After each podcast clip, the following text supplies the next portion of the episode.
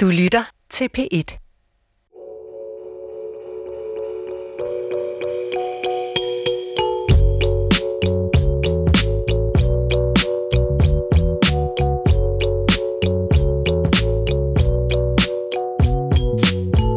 Hej, jeg hedder Karoline Henderson. De fleste kender mig nok som sangerinden Karoline Henderson. Popsangerinden, jazzsangerinden. Selvom jeg kender mig selv bedst som hende, der altid har rigtig mange bolde i luften samtidig, og endnu ikke har lagt sig fast på en passende titel. Måske havde jeg tituleret mig som fysioterapeut, eller etnolog, eller soccer mom, hvis jeg var blevet i USA, Frankrig eller i Sverige, hvor jeg voksede op. Eller måske var jeg blevet bartender eller bankrøver, eller måske var jeg bare blevet dommen. Doven, fordi jeg muligvis ikke havde haft brug for at opsøge nye bekendtskaber, nye kundskaber, nye lidenskaber og nye danske sprogtoner. Jeg flyttede til Danmark som 21-årig. Eller flyttede og flyttede. Jeg var egentlig på vej fra Stockholm til Los Angeles. Første stop på vejen var København. Men inden jeg nåede at borte mit næste fly, blev jeg ringet op af teaterdirektør Morten Grundvald, som tilbød mig en rolle i musikalen Blomstergys. Og selvom mit ellers så trænede sprogøre var stærkt udfordret af det danske, var det ikke ligefrem svært at regne ud, hvorfor jeg var blevet castet. Jeg blev headhunted, fordi jeg havde den helt rigtige hudfarve til rollen. Mine gæster jeg mødte som helt unge i starten af 80'erne på Betty Nansen Teater. Vi kiggede på hinanden og konstaterede, okay, vi har samme alder, samme slags krøller, øjenfarve, fregner og hudfarve. Og da hun sagde, hej, jeg hedder Maria, svarede jeg, det gjorde jeg også. Til mellemnavn godt nok, men alligevel. Jeg har inviteret min ven, grafikeren og sangerinden Maria Bramsen ind til en ping-pong-samtale om alt andet end det, I hørte i radioen.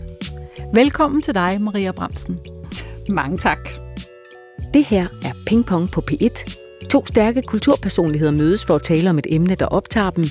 I dag med sangerinde og skuespiller Karoline Henderson og sangerinde og grafiker Maria Bramsen.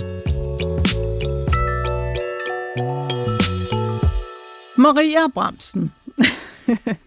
Vi blev begge castet til musikalen Little Shop of Horrors, eller Blomstergys, som den kom til at hedde på dansk. Og jeg kan huske, at jeg allerede dengang havde det lidt stramt med at være det eksotiske indslag fra fremmed land. Men hvordan oplevede du det? Altså, var det overhovedet noget, du spekulerede på dengang? Øh, lige først tror jeg ikke, jeg spekulerede så meget på det. Så var wow, jeg skal spille teater, ej, og jeg sanger ind, og juhu. Altså, jeg tror ikke, jeg tænkte så meget over lige til at begynde med. Mm-mm. Men altså, selvfølgelig, altså, ja, man er jo ikke blind, så man ved jo godt, at der er en grund til, at vi, vi dig og mig og Debbie Cameron blev castet til det her, fordi at vi lignede hinanden på farven. Ja. Øh, og så kunne vi selvfølgelig også synge. Ja, det kunne vi også godt. Ja. Det er rigtigt. Jeg tror, jeg havde det sådan, jeg var lige landet fra Sverige næsten, mm. og jeg var jo blevet tilbudt roller før Aladdin, mm. ikke? at nu skal vi ligesom have den sorte pige fra et andet land, mm. eller den sorte korpige stereotype, den mm. har vi jo også prøvet sammen oh, nogle ja. gange. Det er jo en klassiker. Men altså, så derfor tror jeg allerede, dengang var jeg lidt mør, men samtidig, som du siger, vi kunne jo godt alt muligt mm. andet, men det var ligesom hudfarven var det, der kom først. Ja. Havde du sådan nogle oplevelser inden Blomstergys? Åh oh, ja, en del. Altså øh, ikke sådan meget udtalt, fordi at der var ikke... Jeg vil nærmere sige, at jeg havde ikke nogen oplevelser, fordi at man blev fravalgt. Hvis man ikke lignede en lille lyshåret Lucia-pige eller den slags, så kom man ligesom ikke... Øh, så kom man ikke som, hvad hedder det? I betragtning. I betragtning til at have nogle særlige roller. Og derfor så på den måde oplevede jeg det mere. Jeg synes, altså, Ja, altså jeg mener, jeg, jeg har jo glad levet op til stereotypen med at være sangerinde og så Ja. rundt, ikke? Så derfor så, så er jeg lidt selv ud om det, men, øh, men øh, ej, jeg synes ikke, altså jeg, jeg, jeg har ikke prøvet sådan decideret at blive castet på den måde. Altså det synes jeg ikke, men nu har jeg jo heller ikke lavet så meget teater, jeg har jo mest det andet. Så jeg, Og derfor du blev simpelthen grafisk designer. det var det, jeg, ud af jeg det. orkede det ikke Ja, du orkede ikke mere. Nej, men ved du hvad, jeg havde det sådan, jeg synes, det var ret sårende. Mm. Øh, og jeg havde lidt svært ved at acceptere at skulle sættes i det her bog som spændende type, mm. fordi jeg følte jo også, at jeg var alt muligt andet. Altså du ved, jeg kommer jo fra en slægt, i hvert fald på den ene side, med, med landmænd og, mm. og, og bønder og, præster og sådan noget. Mm. Meget ueksotisk, ikke? Øh, men hvordan var det for dig? Altså har du også oplevet sådan nogle slags identifikationsproblemer, clashes, da du var ung? I skolen for eksempel? Ja, altså jeg vil sige, det første, der skete, det var, at jeg kom i skole, første klasse, og blev sat sammen med en dreng, der hed Peter, fordi han lignede mig. Så vi skulle gå sammen. Vi skulle sidde ved siden af hinanden. Så mig og Peter, vi skulle ligesom være venner, fordi at vi havde samme hudfarve. Det var rimelig mærkeligt, men altså, jeg Hvad, tænkte ikke over var det, det, lidt, var det sødt? Jeg tror, det var meget velment. Fordi så, er ligesom, så ja, har så havde jeg nogen. en allieret, ikke? Ja. Så, så hvis jeg følte mig lidt alene, fordi jeg så anderledes ud, så havde jeg Peter. Ja, det synes jeg er meget sødt. Ja, men, men altså, det var samtidig også underligt på en eller anden måde, har jeg tænkt over bagefter. Jeg tænkte bare, nå, fedt nok. Altså, vi boede ikke så langt fra hinanden og blev gode venner og sådan noget, men, men, øh, så, men det var ligesom, man blev ligesom singlet ud fra starten af, at du er noget særligt, og derfor så skal du være herover. Og det, det, så jeg sad jo hele tiden og kiggede over på de andre, hele, og hvorfor jeg ikke skulle være venner med de der piger derovre, Ja. ja. eller et eller andet. Ikke? Men det var sådan, det var. Så det begyndte sådan set ret tidligt. Ja. Altså, vi flyttede jo tilbage. Vi havde været i alle mulige lande, og så flyttede vi tilbage til Sverige i 70'erne. Mm. Og der kan jeg bare huske, at det var et chok for mig, fordi det var så altså, etnisk svensk, og det var Mm. meget øh, homogen det hele. Ikke? Så jeg følte mig fuldstændig palle alene i Mm. verden. Så jeg, jeg, jeg kunne måske godt have trængt til ja. Ja. en Peter, faktisk. Ja, Ikke? jo. Men det, det, det synes jeg var, det, det var rigtig svært der i 70'erne, fordi der var, der var ingen, der lignede mig mm. nærmest. Ikke? Nej. Og det blev hele tiden påpeget, at man, man var anderledes, mm. så man fik heller ikke en mulighed for at sige, jamen altså, jeg kan jo også alt det her, og ja. Jeg er også. Så det, det synes jeg var, jeg følte mig egentlig meget alene. Mm. Og så synes jeg også, det, så, det, så fortsatte det, indtil jeg på en eller anden måde øh, sagde fra. Mm. Altså der, jeg tror jeg, i starten af 20'erne, der begyndte der sådan ligesom en stille revolution, at mm. nu Mhm. vil jeg ikke det der med. Men kan du også huske faktisk tit, da vi lavede interviews i gamle dage, Mm. så hvis vi havde sagt et eller andet, så stod det, sagde den nougat-farvede Oh ja. Maria Bremsen. Sagde den chokoladebrune Karoline Henderson ja. og smilede. Ja. Hvor man Jamen, bare så, altså. det var ligesom bare, stop det nu. Ja, det, var, det, det er meget mærkeligt at opleve hele tiden at blive... Altså, at det hele tiden er ens hudfarve, der kommer foran alt andet. Og Ja. ja. jeg, jeg kan huske, jeg tænkte meget over det. Der var jeg lidt yngre. Jeg havde, fik et, skulle have et job i, øhm, på Gentofte sygehus, en rengøringsjob. Sådan en weekendjob, og jeg tror, jeg gik i 9. klasse og sådan noget. Og jeg havde, kan bare huske det der med, okay, nu kommer jeg med min hudfarve, er herude foran, og jeg skal mm. møde alle de her fremmede mennesker, jeg ikke kendte. Ikke? Mm. Og det, jeg kan huske, at jeg tænkte meget over det. Mm. Fordi at på et eller andet tidspunkt, så var jeg blevet gjort bevidst om, at det er det, folk mm. hæfter sig ved number one. Og det gør man, man ser jo på folk først, ikke? og så kigger man på dem. Og så. Mm. Men jeg havde bare den der følelse at nu skulle jeg forklare alting, og ja, jeg kan godt tale dansk, og jeg kan alt muligt. Ja. Altså det synes jeg var... Det, det- altså det har altid været sådan en irriterende ting, man skulle stå Ja. rundt på. Jo, men altså også, når jeg, altså fordi nu har vi kendt hinanden i øh, virkelig, virkelig mange år, ikke? Mm. men når jeg tænker på os to, så er det faktisk nærmest det sidste, jeg tænker på. Altså Mhm. fordi da vi mødtes, så var vi nemlig sådan en meget pæredansk pige, og en Ja, meget svensk ja, pige. vi er meget skandinaviske. Ja, faktisk. Ikke? Og meget, var alle mulige andre ting, der egentlig... Mhm. Øh, altså, du ved, ligesom, man skulle lige sådan over og kigge på det der spejlbillede, men, Ja. men ellers så har jeg aldrig tænkt det sådan, ikke? Nej. Men selvfølgelig, jo mere vi har arbejdet sammen i de år, der kom bagefter, så blev det ligesom meget det der med, Mm. Åh, så kommer de der to, du ved, ikke? Men Jo. det, det var sådan lidt besværligt at hele tiden forholde sig til det der, mm-hmm. som folk så, ikke? Jo, altså jeg kan sige, at jeg har, jeg har da tilladt mig selv at glemme det indimellem, og så bliver man bare mindet om det lige med det samme. Ikke? Ja. Sådan, Nå, hvor er du fra? Ja. Altså, det er mm. ligesom det første, ikke? Så når, man, når man egentlig helt, lidt havde glemt, at det var det, vi skulle snakke om. Ikke? Ja. Øh, Men altså, ja. Jeg, øh, det, er sådan, det, har, det, det, har været forskelligt, men jeg, nu øh, har jeg levet så længe, altså vi har levet så lang tid, så efterhånden så er jeg begyndt sådan at smide nogle af de der ting op i en eller anden rygsæk og pakke den væk på loftet, fordi man kan glemme det lidt, ikke? Hvordan forholder det sig i dag i forhold til hudfarve? Mm. Er det blevet nemmere for dig og mig? Det er blevet anderledes. Hvordan anderledes? Altså, jeg synes, at øh, jeg kan jo se i den gang, da vi var unge, det var jo noget, man... Altså, jeg skrev en sang om det faktisk på et tidspunkt, og han, det handlede, ja, det gjorde jeg, den hed Sorte den? Piger. Nå, det er Øh. Det er. Ja, men det var fordi, at man ligesom, ligesom det der, vi snakker om, at man havde en allieret, eller man havde nogen, og man hilste på hinanden på gaden og sådan noget. Det er ligesom, når man har en Land Rover, så hilser man på alle dem, der kører en Land Rover. og sådan var det også lidt. Men, men øh, og nu er det jo ikke sådan, Nej. fordi... Du går rundt og hilser, der er ingen, der... Der er ingen, der hilser på mig. Og så, så møder man, ser, altså jeg, og jeg synes jo, det er fantastisk dejligt, og, og man ser alle mulige unge mennesker, det er en stor blanding, og de er bare sådan, hvad fanden snakker I om? Hvorfor skal Ja. snakke om det der hele tiden Ja. med farver? Øh, øh. Ja. Og jeg, jeg har det sådan lidt, nå ja, okay, jamen, øh, så er det bare, nu er jeg bare en af de andre. Nogle gange kan det være sådan lidt. Altså, hvad med dine børn, for eksempel? Synes, så, altså, taler de nogensinde om altså, de ting, eller synes de bare sådan, mor, du er så...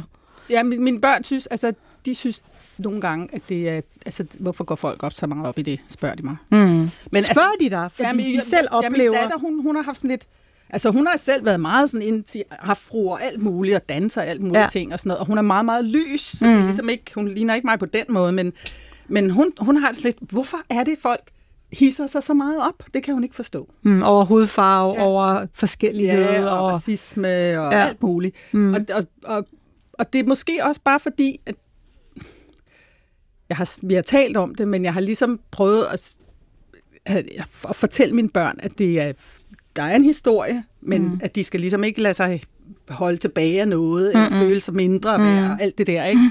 Og jeg tror, at det er ligesom sådan, nå okay, så er de bare gået ud i livet og været, det er fint. Altså. Så de har ikke ligesom hele den der historie, som Nej, vi ikke havde? Rigtigt. Det har de ikke, men jeg, jeg har ikke, måske også fordi de har en mormor, de har set deres, øh, den ene halvdel af mit ophav fra Vestindien, fra ja. Barbados, ikke? Som, så de har ligesom en relation og siger, nå okay, det er min familie, fedt nok. Altså der er ja. ikke, de føler sig ikke alene på den mm, måde. Mm. Hvor føler de sig danske, tror du? Altså, føler de sig ramt, når der står alt muligt sådan i aviser og... Altså hele altså, man sige, den debat, der er, om man er dansk og hvad er rigtig danskhed, eller altså... Øh... Altså, jeg synes, min søn, men det er fordi, han, den måde, han ser ud på, mm. så er han jo sådan en, der bliver, der har sådan profil, som øh, bliver stoppet på gaden af politiet og sådan noget. Ikke? Så derfor så, så, så føler de sig jo ligesom, hvad fanden er det her for noget? Ikke? Mm. Altså, man bliver irriteret på det, fordi man er jo sig selv, og man ved godt, jeg er en, en fed person, og jeg er, går i skole, og jeg gør det, jeg gør dit og dat, og, og så når man alligevel hele tiden skal peges ud som en eller anden, en eller anden der, der er mistænkelig. Ikke? Mm. Men øh, det, jeg synes ikke, mine, mine børn har ikke lavet sig mærke så meget mm. med det. Jeg siger bare hurra for forskellighed, Maria. Ja. du lytter til Ping Pong på P1. Dagens vært, Karoline Henderson, er født i 1963 i Stockholm. Hendes far var Rudy Henderson, jazztrommeslager hos blandt andre Count Basie, og hendes mor en svensk pige fra det bedre borgerskab. Karoline Henderson voksede op i Sverige, Frankrig og USA og kom til Danmark i 1983. Sammen med dagens gæst, Maria Bremsen, slog hun i 1989 igennem på musikscenen med orkestret Radio, og i 1995 debuterede hun som soloartist med pladen Cinematastic, produceret af Thomas Blackman og Kasper Winding. Hittet fra den plade, Made in Europe, er stadig på Caroline Hendersons repertoire, når hun optræder i dag.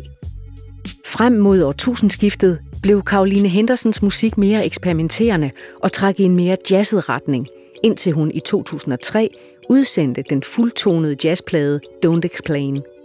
Siden har hun udsendt seks fugle jazzalbums med et stærkt og selvstændigt udtryk og tolkninger af f.eks. Tom Waits, Nick Drake, Johnny Cash og PJ Harvey. Det er også blevet til et boxsæt, en plade med Bertolt Brecht og Kurt Weill sange og en EP. Karoline Hendersons gæst i dagens pingpong er sangerinde og grafiker Maria Bremsen. Maria Bremsen. Det talte sprog er jo et vigtigt bindeled mellem os mm-hmm. mennesker. Mm-hmm. Og når man lærer et nyt sprog som voksen, så bliver det måske aldrig helt perfekt. Mm. Men det synes jeg jo er inspirerende, at sprog kan tales, udtrykkes på mange måder. Og alle sprog er jo sådan set i en konstant proces. Mm. Da jeg mødte dig, så talte jeg jo faktisk kun svensk, mm. og selvfølgelig engelsk, hvis, hvis der var nogle problemer med det svenske. Øh, og jeg vil sige, at du var min bedste, min første og bedste dansklærer. Faktisk, ja. No. altså, du, var, du drillede aldrig, og du Nej. sagde, men det der kan du sige. Og, så. og jeg kan faktisk huske der på Bettinansen, så var jeg ret forvirret, fordi det var sådan, okay, det er sådan en replik, jeg aldrig glemmer, jeg skulle sige, med pæren i orden. No, ja. Og så spurgte jeg dig, hvorfor skal vi snakke om frugt nu? Hvorfor er det päron med? Altså, gillar hun päron, eller? Mm. pæren i orden. Med pæren, jeg kan godt huske det. Jeg var meget, meget forvirret. Mm. Øh, men altså, kan vi blive bedre ligesom til at mødes og forstå hinanden i en nonverbal udtryksform, sådan generelt, fordi nu øh, altså med musik og billedkunst og dans. Og hvad er din foretrukne udtryksform? Nu er du jo også grafiker mm. eller billedkunstner. Mm. øh, skal det være ligesom en sådan mere samlende faktor i vores kultur, hvor man kan starte allerede i folkeskolen. Netop fordi nu er sprog jo, altså jeg tror, det er, sådan, det er ret nyt, at man kan høre dansk blive talt med forskellige accenter ja. og dialekter osv. Ja. Altså, øh, altså jeg synes jo, altså jeg synes sproget og ordene er sindssygt vigtige, og jeg synes, de er sindssygt definerende. Alle mulige ord og sprog er vigtige, og det er vigtigt, at man, man når man lærer et sprog, at man forstår det, men også danskerne imellem, der taler dansk. Altså, der, er mm. nogen, der synes jeg, at det er vigtigt, at man formulerer sig på den rigtige måde. Men, men helt klart, altså, jeg mener, hvis vi skal ligesom komme videre ud, så har vi jo også musikken som sprog, som jo også mm. er... Øh, sindssygt samlende. Og, og, men jeg tænker nogle gange, fordi vi snakker faktisk om det forleden dag, det der nogle gange, når vi snakker eller fortæller noget, så har vi meget tonefald og armbevægelser og ansigtsudtryk, og det hele kører og sådan noget. Mm. Og det, det er måske en måde, som, som vi øh, prøver ligesom at få lagt nogle flere lag i, altså, end bare med ord. Du? Altså, at man, man accentuerer det, man siger. Mm. Så det er måske så ikke så vigtigt, om man udtaler tingene ordentligt, eller mm. sådan et eller andet, men at man bruger ligesom hele kroppen og sit ansigtsmimik, som jo er en ting, jeg har tænkt meget over, at... Øh, øh, når man ikke ser hinanden så meget, fordi folk er jo meget mm, skriver på mm, mm. medier og sådan noget, så mister man noget mm. kommunikation. Mm. Øhm, og, det, øh, og jeg ved ikke rigtigt, om det har noget med det at gøre, det du siger, eller det du Jamen, spørger det kan det sagtens være også. At, at, at, at øh, jeg synes, det er sindssygt vigtigt, at man ser hinanden, når man, når man taler med hinanden. Mm, mm. Øh, og man ikke glemmer at forstå ansigtsmimik og sådan ja. noget. Og så selvfølgelig, ja, jeg arbejder meget med at kommunikere med, med billeder. Altså det er jo ligesom mm. at, at få, altså få forfinet og få forenklet tingene, mm. så det siger mest muligt på så lidt plads som muligt, når mm. det er det, jeg laver. Ikke? Så det ikke ja. larmer her med en masse støj. Mm. Altså, jeg tænker, altså det der med, når man lærer sådan et, et nyt sprog, som, som jeg så gjorde som, mm. som voksen der, Øh, så det, jeg tror ikke, folk forstår, hvor svært det faktisk egentlig er. Øh, fordi man mister jo meget af sin personlighed. Helt vildt. Altså, det er faktisk som at gå ind i sådan et fuldstændig dark room, mm. hvor, hvor man ikke kan forklare. Altså, det er virkelig, det, det er virkelig, virkelig, virkelig mm. svært, synes mm. jeg. Ikke? Og så tænker jeg, at det er jo noget, som... Da jeg for eksempel gik i uh, skole i USA, der blev vi jo altså, kørt i busser, os, der havde en anden farve, mm. for at blive blandet op med en masse hvide børn og en masse mm. sorte børn mm. og en masse alle mulige, mm. for at nemlig, øh, altså det var sådan noget, øh, bussings, tror jeg det hedder, ikke, dengang. Mm. Øh, ligesom nemlig også både med sprog og hudfarve mm. blande, at man ligesom tvinger folk til mm. at blive mixet. Mm. Jeg ved ikke aldrig, om den model egentlig virkede, men det var ligesom noget, de gjorde i 60'erne i USA, ja. fordi nu skal vi så blande kortene her, ja. ikke? Øhm, men altså, jeg tænker, at er det sådan noget også ligesom for, at øh, vi sådan kan få øh, altså alle de nye, der kommer til mm. det her mhm. land, også mm. fordi sprog som kommunikation, ja. er det en god ting? Ja, øh, jeg synes, at øh, sprog, eller, eller i hvert fald om mødet mellem mennesker, mm. er, en, er en god ting. Altså det kan godt være, at folk så har svært ved at formulere sig lige, fordi de kan ikke alle ordene. Altså men, hvem, hvem kan det, når man kommer til et nyt land? Altså man er jo bare sådan ja, jeg tager til Kina, og lige pludselig så kan jeg formulere mig, som alle kineserne kan. Det kan mm. jeg jo ikke. Mm, mm, mm. Og derfor så må det jo være på nogle andre måder, man møder hinanden. Det kan jo være med alt muligt, at vi smager hinandens mad, vi deler hinandens tøj, og vi musik og... danser, ja. synger, vi gør ja. alle mulige ting, ikke? Som, som gør, at man møder hinanden. Jeg synes, det er, jeg kan virkelig mærke, at man kommer enormt langt væk fra hinanden, hvis man kun holder sig til sine egne hele tiden. Ja. Ikke? Og, og at, at, at lige så snart man mødes, så forsvinder der alle de der mærkelige fordomme og ting, mm. som flyver rundt i luften, ikke? Så, så falder det til jorden, og så, mm. så sker der noget andet, og så pludselig er vi mennesker med hinanden, i stedet for at man er, øh, du er fra der, eller du er ja. fra her, og sådan noget. Ikke? Ja, for det, det der er også som voksen og barn, måske også når man skal lære noget nyt, mm. altså noget helt nyt forfra, så er det jo, at man bliver jo også mødt med den måde, man udtaler tingene mm. på, eller man prøver sig frem. Mm. Ikke? Og så kan det være meget fordømmende, den der sidder og tænker, mm. vedkommende er lidt dum, mm. eller lidt uintelligent, mm. eller fatter ikke noget som helst. Mm. Men det er jo det er virkelig svært at udtrykke sig. Og derfor så tænker jeg sådan noget med mad og musik ja. og kunst og sådan noget. Ja, som man, internationalt, netop, det, universelt for hinanden. Altså man måske, at det er også det, man skal indføre ja. allerede ja. i, i skolerne, mm. eller mellem os voksne og... Mm Eller lave ting, som er ligesom man også oplever nu, der er sådan, at man dyrker sport med hinanden og alt det der, ikke? men at man netop laver nogle ting i skolen, som, hvor man møder hinanden mere, at man oplever hinanden på en helt anden måde, end bare den slagende. Ikke? Mm. Hvad hedder det? Den der busmodel der, Mm. den, den øh, bruger man faktisk i Aarhus. Jeg ved ikke, hvordan ja. den fungerer. Nej. Men øh, jeg kan i hvert fald, jeg, jeg synes, at øh, for mig, dengang jeg var lille, så synes jeg faktisk, det var ret grænseoverskridende. Ja. Fordi man blev, man skulle ligesom, at det, man skulle tage stilling til netop det der med, at, øh, at man var en, en anden etnicitet Ja. ja. eller, eller hudfarve, ja. ikke?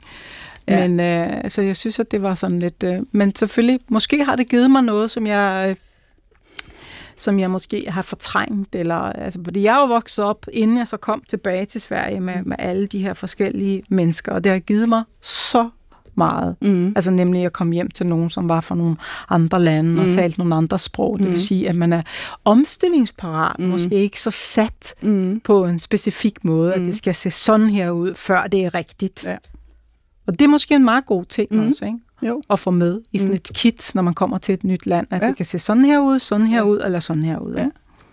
Ja, og så at landet er villig til at vise dig det. ja.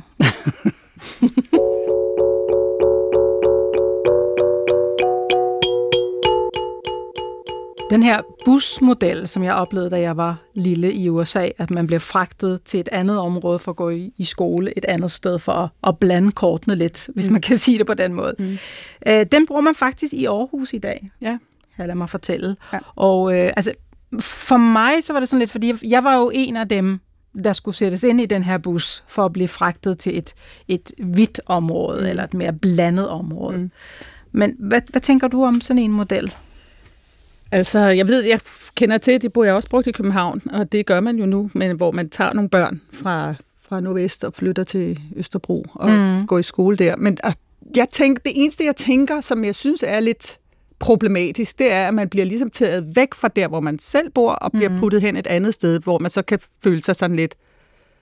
Ja, Andenrangsborger. Ja, eller sådan, okay, jeg, jeg, jeg er en af de særlige, der skal, der skal tage ja. Særligt øh, hånd om og bliver puttet et sted, hvor der er bedre, måske, eller som man siger, nu gåsehøjne, Ja. øh, at det, at, at, og det synes jeg kan være lidt, det ville være smartere, hvis de lavede ligesom sådan nogle udflytterskoler, så kan man flytte forskellige steder hen. Altså, så Det kan synes de, jeg er en rigtig børnene god på idé, du Østerbro kan komme ud til Nordvest ja. og gå i skole lidt der og sådan noget. Ikke? Så det er, ikke, det er ikke hele tiden, at man har den der følelse at det er noget problematisk, der skal løses det andet sted. Ikke? Men altså, hvad er det i menneskets natur er, at, ligesom, at vi skal være sammen med det samme? Ja. Altså det det der med, fordi der kan jo være ghettoer på forskellige måder, Mhm. mm. ikke? Altså man skal klumpe sig sammen og gå Mhm. mm. i det samme tøj og spise det samme mm. Mhm. mad, og så går man herhen, fordi så bliver man... Hvad er det ligesom? For det er jo en god måde det der at sige, at når, så flytter vi alle sammen rundt. Mhm. Mm. Fordi det jeg også havde, da jeg var lille, og jeg følte, om, så var det på en eller anden måde mig, der havde problemet, mm. og så skulle de andre se, se hvor normal hun er, eller Mhm. mm. et eller andet, Mhm. ikke? Eller jeg skulle sådan føle, okay, nu kommer jeg her og er sådan en rigtig integrationsprojekt, mm. ikke? Mm.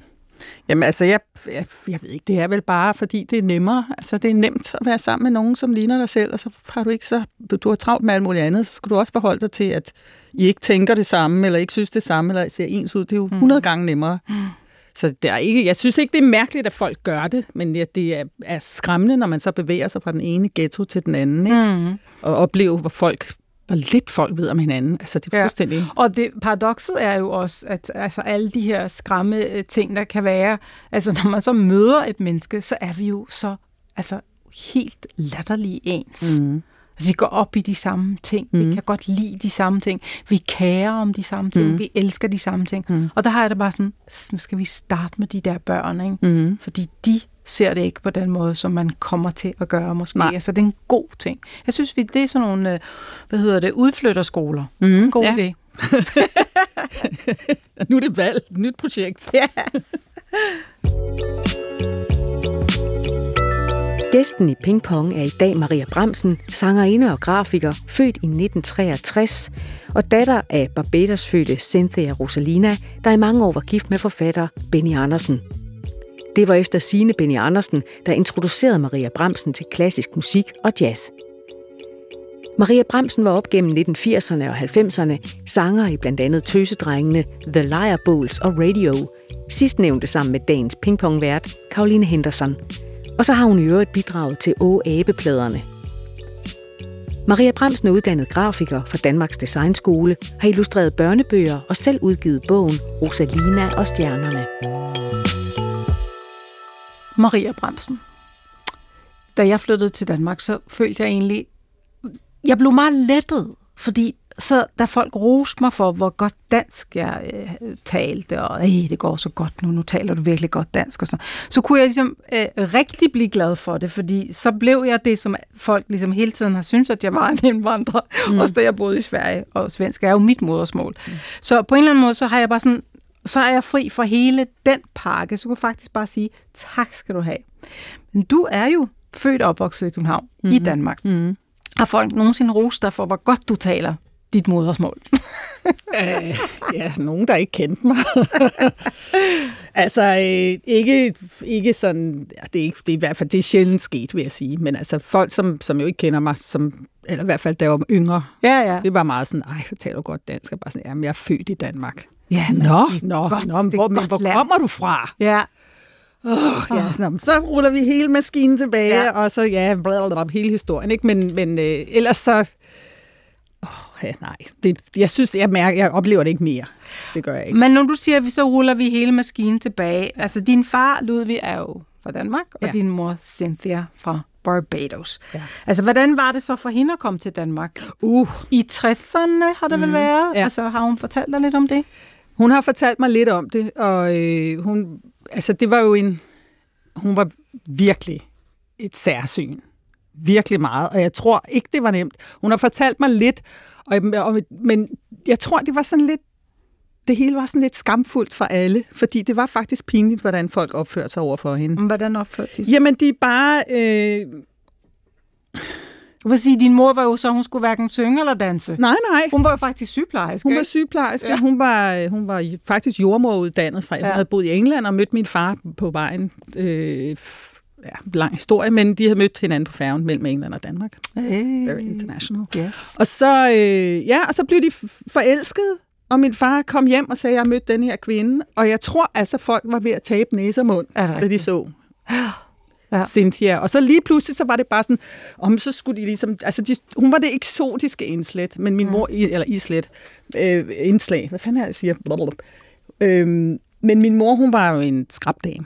Mm og hun fandt sig ikke hvad som helst. Nej, og det, det hvordan, hvordan, hvad gjorde hun så? Jamen, så var der bare nogle mennesker, dem, sådan, dem der behøver jeg ikke at tale med mere. Mm. Altså, hvis de opfører sig åndssvagt. Mm. Eller så kunne hun ligesom, ligesom tale dem lidt, sådan, pille dem lidt ned mm. med en eller anden lidt hurtig bemærkning. Jeg er ikke så god til sådan noget, men hun var, sådan, hun var rimelig sådan...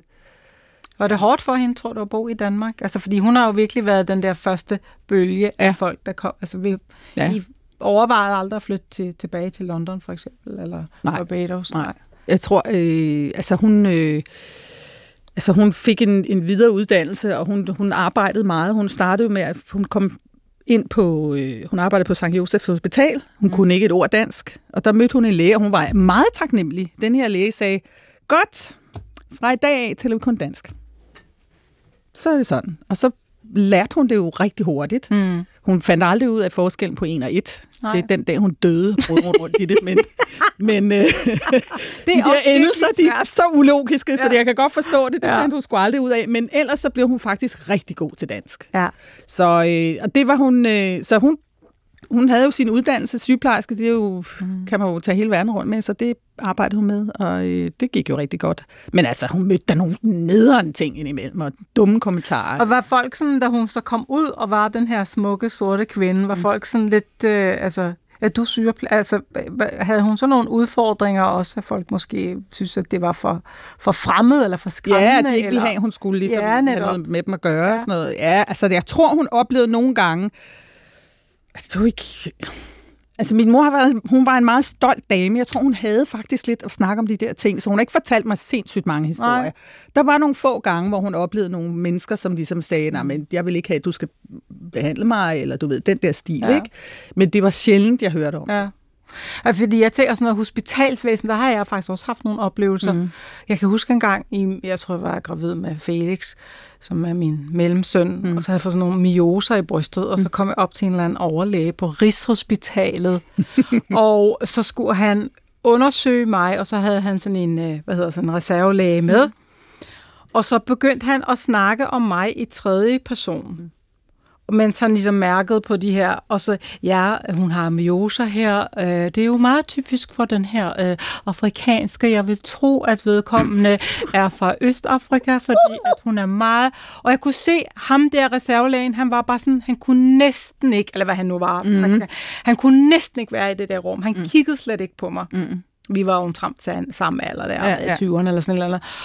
Men han elskede mig ikke, og så fortalte han om den her race, og, du ved, og så sagde han sådan til mig en gang imellem, sådan lidt patroniserende, ja, det ville måske være meget godt, hvis du tog en varm sweater på en gang imellem, for det er jo ikke så varmt heroppe, oh. og sådan noget. Ikke? Og jeg mener, jeg føler, at jeg var flyttet sydpå, det er jeg jo. Ja, ja, ja, selvfølgelig.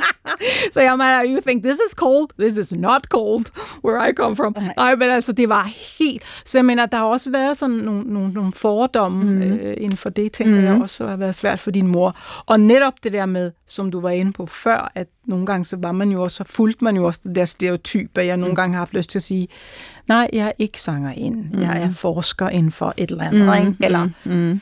whatever, ikke? Ja. som ikke var det. Så tænker man, måske har det været svært for din, for din mor, fordi så har hun jo også været der med alle de her jazzmusikere og sådan noget, blandt andet min far kom til landet. Nå ja, det er noget, rigtigt. Ja. ja, det er rigtigt. Altså, ja. Men hvad med dine forældre? Altså, hvordan oplevede de Ligesom i Sverige? Ja. Det har vel også været... Øh... Ja, altså min far, han, han startede faktisk i Danmark.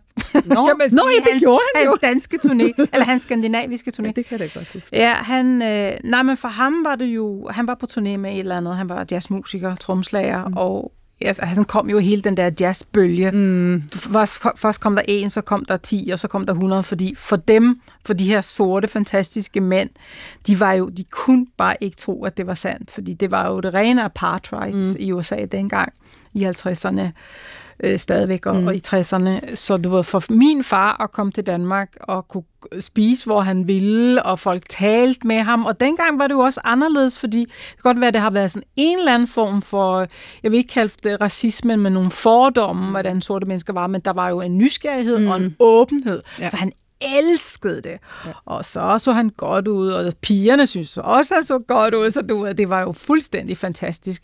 Indtil det så ikke var fantastisk mere, fordi så mødte han jo så også nogle, nogle andre fordomme, han havde lidt svært ved. Øh, jeg tror aldrig, han ville have kunne integrere sig i det danske eller svenske samfund. Min mor, hun er jo sådan lidt, øh, hvad skal man sige, øh, øvre middelklasse pige, og der var ligesom nogle helt andre planer for, for hende. Mm. Så da hendes øh, eller da min mor og far mødte hinanden, og min mor øh, kom slæbende på ham, så græd min mormor. Det gjorde hun simpelthen. Hun synes, det var så forfærdeligt, og jeg tror, min, min morfar, han kunne slet ikke... Jamen, jeg har fået fortalt nogle historier fra ikke for så lang tid siden, faktisk, at, øh, at øh, jeg kunne ikke... Vi, vi flyttede på et tidspunkt, fordi vi boede i sådan equivalent til, eller det gjorde min mor øh, med sine forældre, til sådan Rungsted Vedbæk-agtigt. Mm. Og så flyttede de faktisk derfra, fordi det var simpelthen så forfærdeligt, at min mor havde mødt en sort mand. Og det er frygteligt, fordi man der, jeg elskede mine bedsteforældre, og jeg var ikke ekstremt tæt ved min mormor. Mm. Men altså, så det var ligesom, det, men det er bare en side, jeg nærmest ikke har kunne dele med, for jeg, altså jeg synes, da jeg så kom, så var hun, men altså min mor har fortalt mig, og det, det, ligesom, det var et brud, som, som aldrig hilede på en eller anden måde, det der med, at, at min far, min mor og far blev så skilt tidligt, og hvis han kom og skulle hente mig og et eller andet, så, så ville min mormor nærmest ikke give ham mig, fordi hun, det var så, for, altså, det, så det var, det var virkelig... Øh, sådan efterdønninger i vores familie den dag i dag på en eller anden måde. Mm. Ikke? Men tænk, tænkte du over det dengang? Altså oplevede du, som, at det var det, det handlede om? Øh, ikke da, mens vi boede i Sverige, men så flyttede vi jo til USA, øh, og der, men der blev jeg sådan, fordi jeg var jo sådan den her lille pige med, med nogle guldsmykker og sådan et øh, designertøj, mm. og så vokset op i det der, hvor min far ikke var så nærværende. Men så flyttede vi til USA. Mm. Men så blev jeg, og, så, og der var jeg jo bare på en eller anden måde en svensk pige, mm. men så blev jeg jo mødt med hele den der 400 years of slavery i nakken, og så var jeg jo en del af hele det der, ikke, mm. som jeg skulle tage stilling til. Så det var sådan lidt skizofrent, mm. øh, mildest talt, mm. men, men det er en, en rigtig god øh, rygsak på en eller anden måde. Ikke? Så jeg er glad for, at jeg oplevede det fra, fra begge sider. Men altså, det har jo selvfølgelig har det skabt noget, noget uro i mig, ikke? Mm som først ligesom har samlet sig øh, for, ja, nu, i Ja. dag. Nej, i dag på dette tidspunkt. på dette tidspunkt. Men det er sjovt, ikke? Fordi jeg har tænkt over, at der er nogle gange, altså jeg har hørt netop, hvor at, at øh, mennesker med vores hudfarve, som stammer fra Afrika, de har ligesom lidt en anden vinkel på det her, fordi de har ikke lige den der bagage, mm-hmm. hvor man har hele den her dødssyge historie, man, man, man slæber rundt med, ikke? Og hvad er, så skal jeg lige høre, hvordan er den vestindiske historie? Jamen, det er jo også, altså, min, øh, altså, hvis jeg, kan, jeg kan fortælle, at min, min, hvad kan det have været, min oldefar har været sådan en eller anden fransk slavepisker, og, øh, og så har jeg nogle, en, en Det vil sige Ludvigs et eller andet... min øh, mors, nej, min, min, nej, det var min, min mors, på min mors side. Nå, så han har været en Ja, hvid slaveejer. En, han har været en hvid slaveejer, og der var og, og min min olde, min farmor, nej, mormor må det have været, min nej, min tipoldefar var det. Han, han fik så et barn med en Mm. kvinde, som var meget, blev meget, meget lys, mm-hmm. som var min oldemor. Ah. Og derfor er det sådan, hele min familie er et stort mix bix af farver, fordi Ja. man kan, altså, de har alle mulige forskellige nuancer, ikke? Mm. Men, øh, og derfor så det er også noget, som jeg, det kan vi snakke om senere, men øh, så derfor så har vi hele den der lange historie med, hvor vi kom fra, at, der, at hele den der øh, sukkerrørslave familie ting, ikke? Og, ja. og min mormor, hun var jo meget sådan med, det der med, at vi kom fra Afrika, det gad hun slet ikke tale om. Nå, Hun var bare sådan, done with that, nu er vi her. okay. Så derfor så var hun slet ikke... Øh, det, Og hvornår var det egentlig, at øh, øh, de vestindiske slaver kom fra Afrika? Fordi der var jo nogle helt andre, der boede på de vestindiske øer, mm. og så kom slaver. Fordi i vores, altså min amerikanske del, der, mm. det, der var jo 1600-tallet-agtigt. Mm. Men var det så før i Vestindien, eller hvordan? Kan du huske det? øh, det, nu, det kan jeg ikke huske tallene på, hvornår det var. Men der, det vil din mormor slet ikke snakke om. Nej, hun gad ikke. Det gad hun slet ikke forholde sig til. Hun var virkelig sådan, jamen altså... Altså, der er jo masser af ting, der har haft indflydelse på. Hun synes, hun var ligesom, nu er vi her, og nu lever vi det her liv. Ikke? Men der Mm. var jo sådan noget som, at på, i de vestindiske øer på Barbados, der er kvinderne meget alene, fordi at mændene blev hele tiden hævet ud og solgt til et noget andet, andet sted. Så derfor har kvinder, det, det er et matriarkat, dengang jeg, jeg voksede op, eller min mor voksede op. Mm. Der var det kvinder, der styrede butikken, fordi der var ingen mænd. Mm. Og det er blevet til sådan en, en, en, en det er bare blevet en, en livsstil. Ja, sådan en kultur. En kultur, mm. at, at mændene er væk, eller de har flere koner rundt omkring, mm, eller, mm. fordi at det var kvinder, der kørte, kørte hjemmene. Men altså, hvad kan man sige, sådan er det jo faktisk også i USA. Det hedder jo egentlig uh, My Mother's House, mm. altså i den sorte kultur. Mm. Ikke? For det er jo fuldstændig det samme ja. der, og det er også derfor, at ligesom skilsmisseraten siger man stadigvæk, og det er ja. så svært at samle familierne på den der måde, fordi det er blevet simpelthen system- systematisk jo, så blev mændene taget væk ja. og solgt, og børnene solgt, og man mm. splittede familierne af. Og hvis det har foregået i måske 3, 300 år, mm. måske 400 år, så det er jo, altså, så det er jo rigtig, rigtig svært. Ja.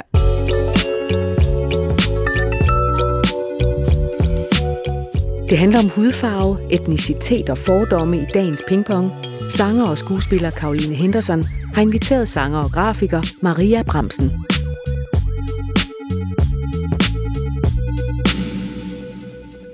Maria, jeg har taget et stykke musik med, som jeg tror, du vil kunne lide. Så kan vi snakke sammen bagefter. Don't touch my hair when it's the feelings I wear. Don't touch my soul when it's a rhythm I know. Don't touch my crown. They see the vision I've found. Don't touch what's there.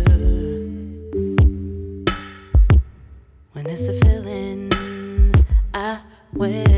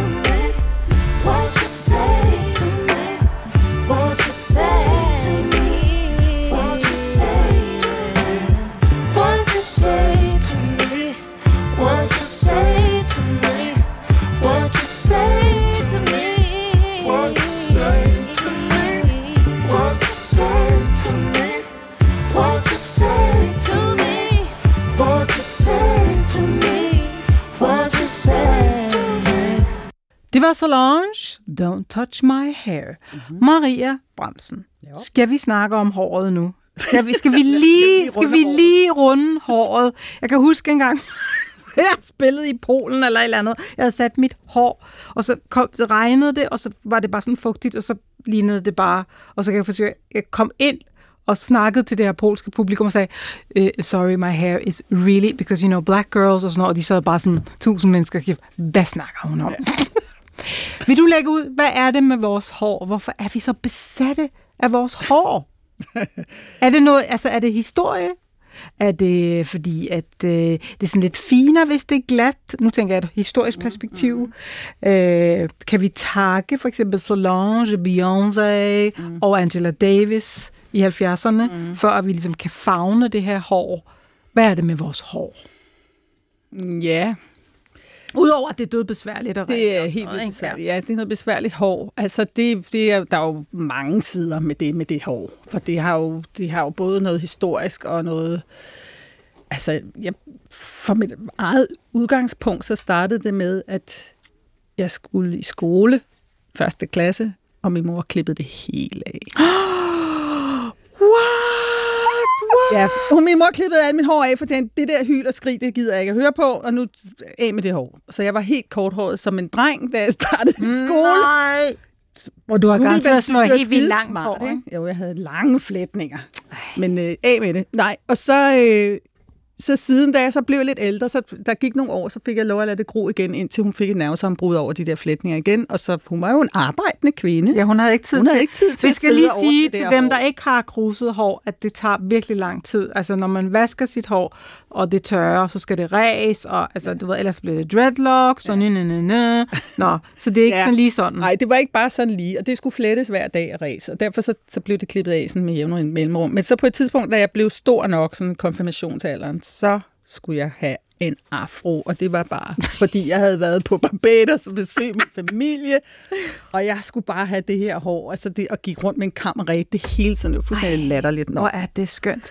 Men øh, Og så sker der det, som der ikke må ske, hvis man er sammen med hvide mennesker, at du har At brugt så, en time, nej, det er lækkert hår. og så Så roder de i det. Nej, Og det så føles godt. Og så sidder det bare de helvede til. fuldstændig op. Så lad være med det, Ja, hvis I siger afro. Don't touch my Gud, hair. nu lækker krøller har. Øh, Ja, ja. i det. Okay, Nej, det, er også, det går det, er lidt, øh, det er ret grænseoverskridende og irriterende. Men altså, jeg ved ikke, det, det er jo en, en mix. Min mor, hun havde jo sådan noget hår, der blev strøget dengang. Sådan en hot comb. Ja. Mm.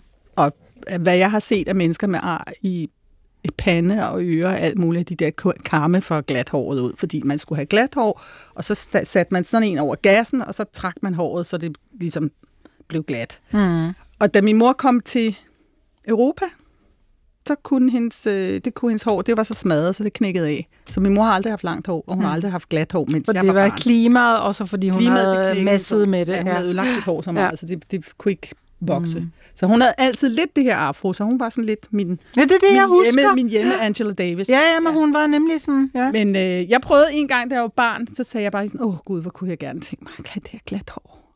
Hmm. Så jeg kom til frisøren og fik det hævet ud, og så tror jeg, det holdt i to dage, det begyndte at regne, så krøllede det sammen, jeg fik ikke sådan noget, hvad hedder det, permanent eller sådan noget. Og så, altså det jeg måtte gå i gang gennem for at få rigtigt ud, det jeg, det gider jeg simpelthen. Mm-mm. Så det, jeg har aldrig haft mit hår glat. Men altså, det er så skønt med, med, med nu har jeg jo sådan det her natural, men det var, mm. det var jo ikke rigtig så moderne. Jo, det var faktisk moderne, ligesom det begyndte at blive moderne, da vi var unge, mm. ikke? Men alligevel så har det altid været sådan et statussymbol hos, i, den sorte kultur på en eller anden måde, at have glat hår. Mm. Og ved du hvad? Lige så meget som jeg elsker Michelle Obama, ikke? Mm. Hun skal bare stoppe med det der glat permanentede hår.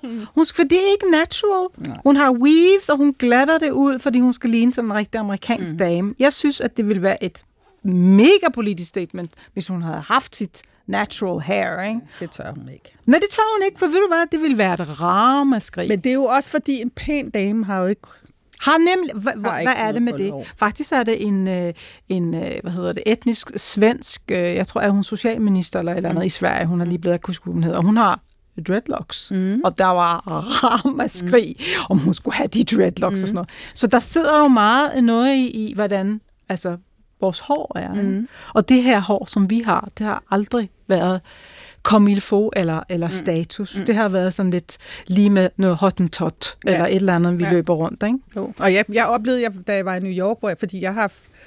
Eller jeg var faktisk, faktisk i Charleston, sydstaterne, til et bryllup, hvor jeg havde mit hår... Fordi jeg har mit hår ude, sådan ligesom du har den. Mm. Du, ikke? Det har jeg tit, når jeg synes, ligesom, nu skal der være fest. Og så øh, kan jeg huske, at, at folk var bare sådan... De, altså, andre sorte mennesker mm. kommer hen sådan, wow, I love your hair, siger de så ikke, fordi der er ikke nogen af dem, der har det sådan Nej, de selv. tør ikke. De tør ikke. Nej. Og det er ligesom, jeg tænkte sgu da ikke over det. Mm. Det er jo bare sådan, sådan ser jeg ud. Ja. Ja. Og det, jeg har fået virkelig mange kommentarer. Jeg tænkte, hvad er det med det her? Hvorfor Ja. skal de hele tiden kommentere på mit hår? Ja. Og det har selvfølgelig været, fordi at jeg var, jeg var revolutionary. Ja. Jamen, det gjorde man ikke. Altså, jeg fik der også, jeg sad der også i en time, i hvert fald, og så skulle have rent mit hår, da mm. jeg var lille. Mm. Men altså, i det hele taget, det der, skal vi, skal vi snakke om the n-word? altså, jeg er lidt, altså, jeg ved ikke, jeg er meget i tvivl, fordi, åh, men altså, åh, det er også sådan i det hele taget, det der med at have prækat, hedder det det? Præ, præ, Prædikat. prædikat, Ja. ord, Ja. titler på mm. ting. Altså, og the n-word, og the m-word, og så videre, ikke? Um, men altså, hvad tænker du, hvis vi lige skal runde the n-word? Altså, Ja. man kan næsten ikke, man overgår det næsten ikke, men... Ja, hvad tænker jeg? Jeg, jeg, jeg kommer i konflikt nemt med mennesker, som jeg ellers holder af, og synes, at øh, vi er da enige om alt muligt og sådan noget. Og så, så øh, for eksempel nu, da, her for nylig, at de ville pille nogle ting ud af de Halfdan Rasmussens børnerim. Mm.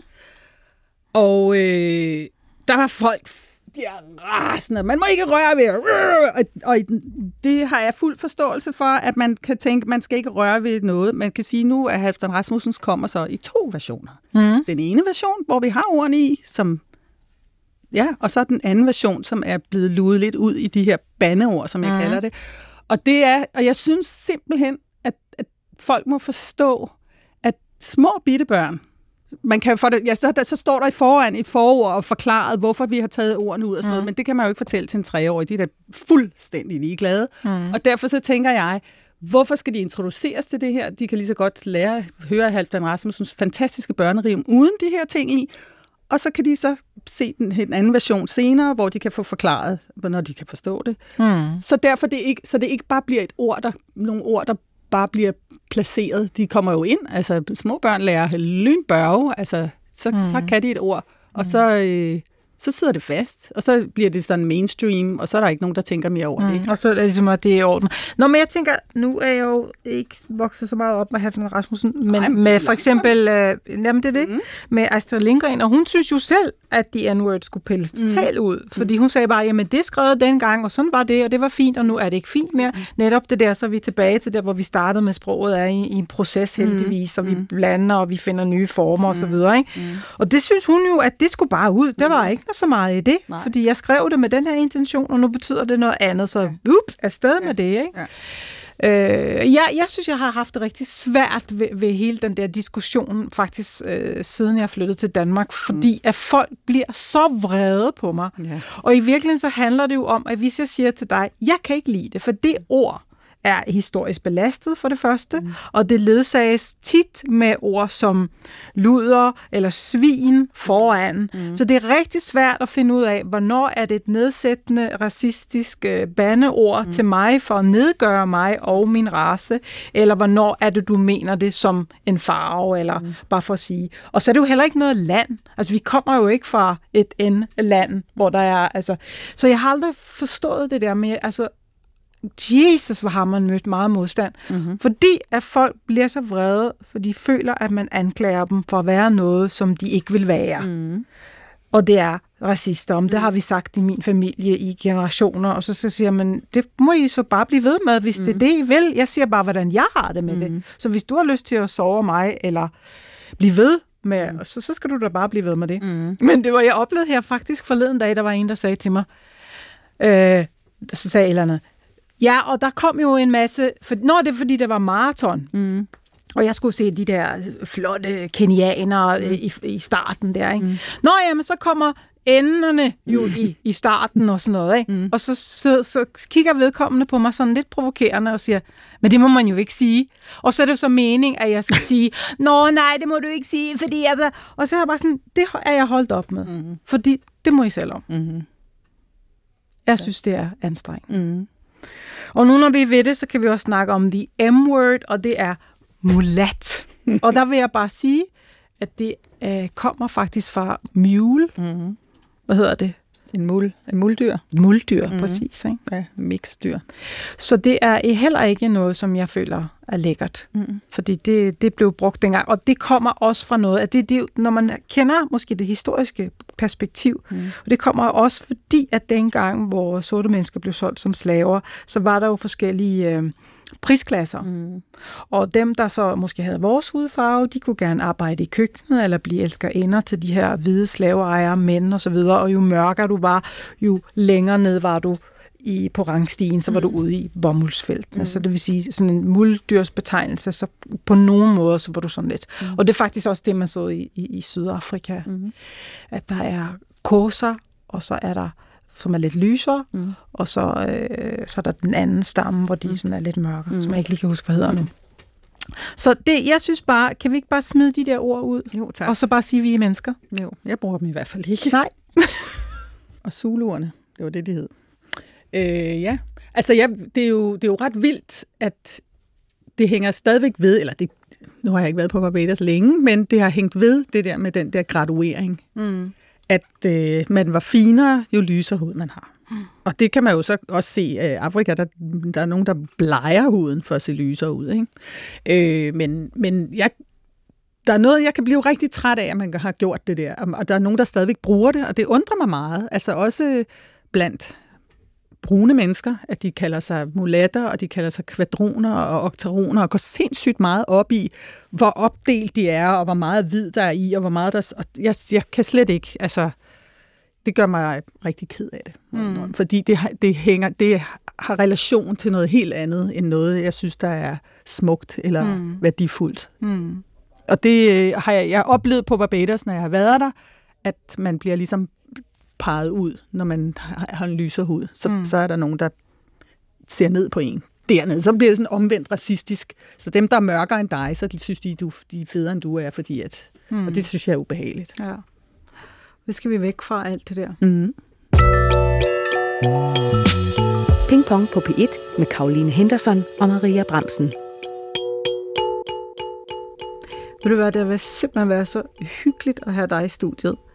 Lige Det er så dejligt at snakke om de her ting. Og ikke et ord om you know what. Men altså, du har jo øh, super travlt faktisk, fordi du har lige indspillet en ny plade. Du har lige udgivet en ny plade sammen med Anne Dorte Mikkelsen. Ja. Hvad hedder den? Den hedder Mikkelsen og Bremsen. Uha, Helt seriøst. altså, altså meget nemt ikke, at huske. og øh, I har jo også en lang sommerturné, ved Ja. jeg, så man kan komme ud og møde dig i Åh, landet. ja. Det kan man. Men hvornår har du så tid til dit andet job der? Fordi du jo også, du har faktisk to jobs. Ja. Har- ja. jeg, Et daytime job og et... Ja, og et, og et nighttime job. Ja, nej, jeg, jeg laver også grafisk design, og det laver jeg så ind imellem. Det laver jeg mandag, tirsdag, onsdag, og så torsdag, fredag, lørdag tager jeg ud og spiller. Ved du hvad, jeg synes, du har indrettet dig perfekt. Og var det dejligt at have dig på besøg. Tak skal du have. Det var rigtig hyggeligt. Tak.